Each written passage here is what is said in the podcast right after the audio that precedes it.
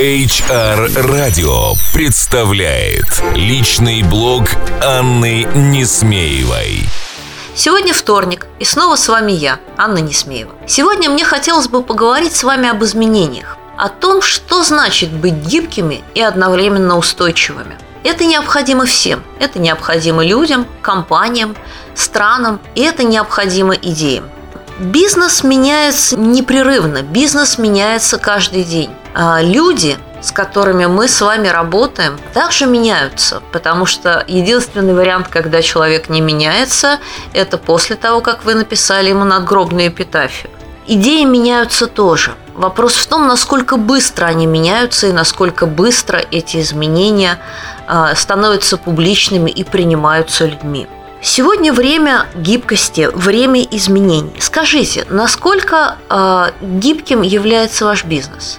Подстраивается ли он? Отвечает ли он на те вопросы, на те вызовы, которые создает рынок? Да? А насколько гибкой является ваша кадровая политика? Насколько э, гибкими являются ваши руководители? От топ-менеджеров до менеджеров среднего уровня. А готовы ли они поощрять инициативу в ваших сотрудниках? Готовы ли они реагировать на их идеи? Готовы ли они стимулировать их к поиску новых решений? Вопрос. А иногда мне кажется, что большинство наших компаний застыло фактически в состоянии гомеостаза – что в биологии подразумевает с одной стороны равновесие системы, а с другой стороны отсутствие развития, то есть по сути смерть. И если мы не хотим, чтобы э, бизнес, в котором мы работаем или которым мы управляем, умер, мы должны меняться. И значит должна меняться наша кадровая политика. Мне кажется, это тема, о которой стоит не просто подумать, но и о которой стоит говорить. Говорить и активно говорить с вашими менеджерами. Здесь работа предстоит большая, потому что, с одной стороны, и руководители не всегда готовы давать возможность развиваться своим сотрудникам, но и сотрудники очень часто э, не готовы рисковать, не готовы проявлять инициативу, не стремятся предлагать новые идеи. Увы, Решение здесь одно. А если люди не хотят двигаться вперед, от них придется избавляться. Неважно, менеджер высокого уровня или это сотрудник-исполнитель. Но есть и вторая часть на этих весах. Это поле идей, которое тоже должно меняться.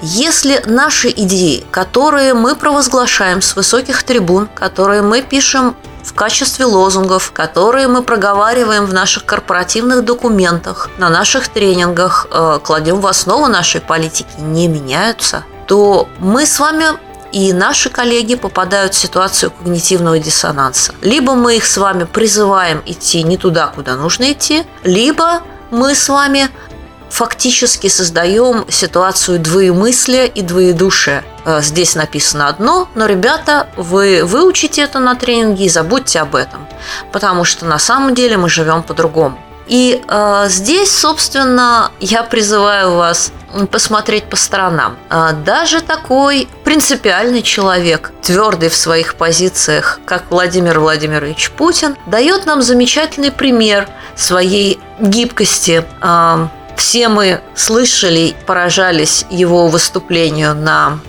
Санкт-Петербургском экономическом форуме, где он с легкостью э, признал изменившийся статус России, э, пригласил к сотрудничеству другие страны мира, фактически пригласив возможность диалога, возможность развития, возможность переговоров. И это ответ нашего президента на экономическую ситуацию, на изменившуюся историю с санкциями, на готовящиеся выборы, и появление нового президента в США.